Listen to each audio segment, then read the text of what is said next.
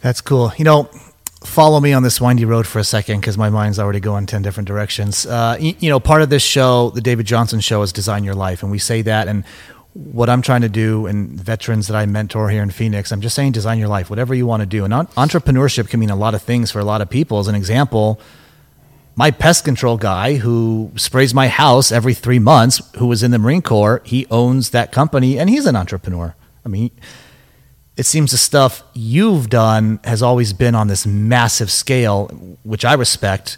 Um, and it kind of hit me when my first company failed, and I then transitioned into my second company. I started really asking myself what I wanted out of a business. And as an example, and I'll, uh, this is a long winded way of saying, I know I'm never going to be the guy who takes a company public for a billion dollars plus. I'm, I'm just not going to do it. I know that about me. I'm going to be the guy that owns a company. I'm going to generate half a million dollars a year. And guess what? I'm going to go to Australia twice a year. I mean, that, that's just because I want that. I want to spend time with my six year old son. I want to walk him to school every day. So, are there levels, sort of speaking? I don't know if levels is the right word, but entrepreneurship can mean something different to everybody. And again, you've done it on the on the grand scale, but what does that mean to you?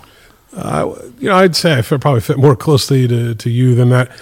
I've been what you call a micro entrepreneur, which um, I've been able to start a lot of different companies and then find management teams to take them and accelerate them. Interesting. And that's been my model. Is I'm more in love with the idea of generating ideas and helping others create businesses uh, than myself actually going and Growing running a company. running. Interesting. So I don't see myself running a billion dollar company.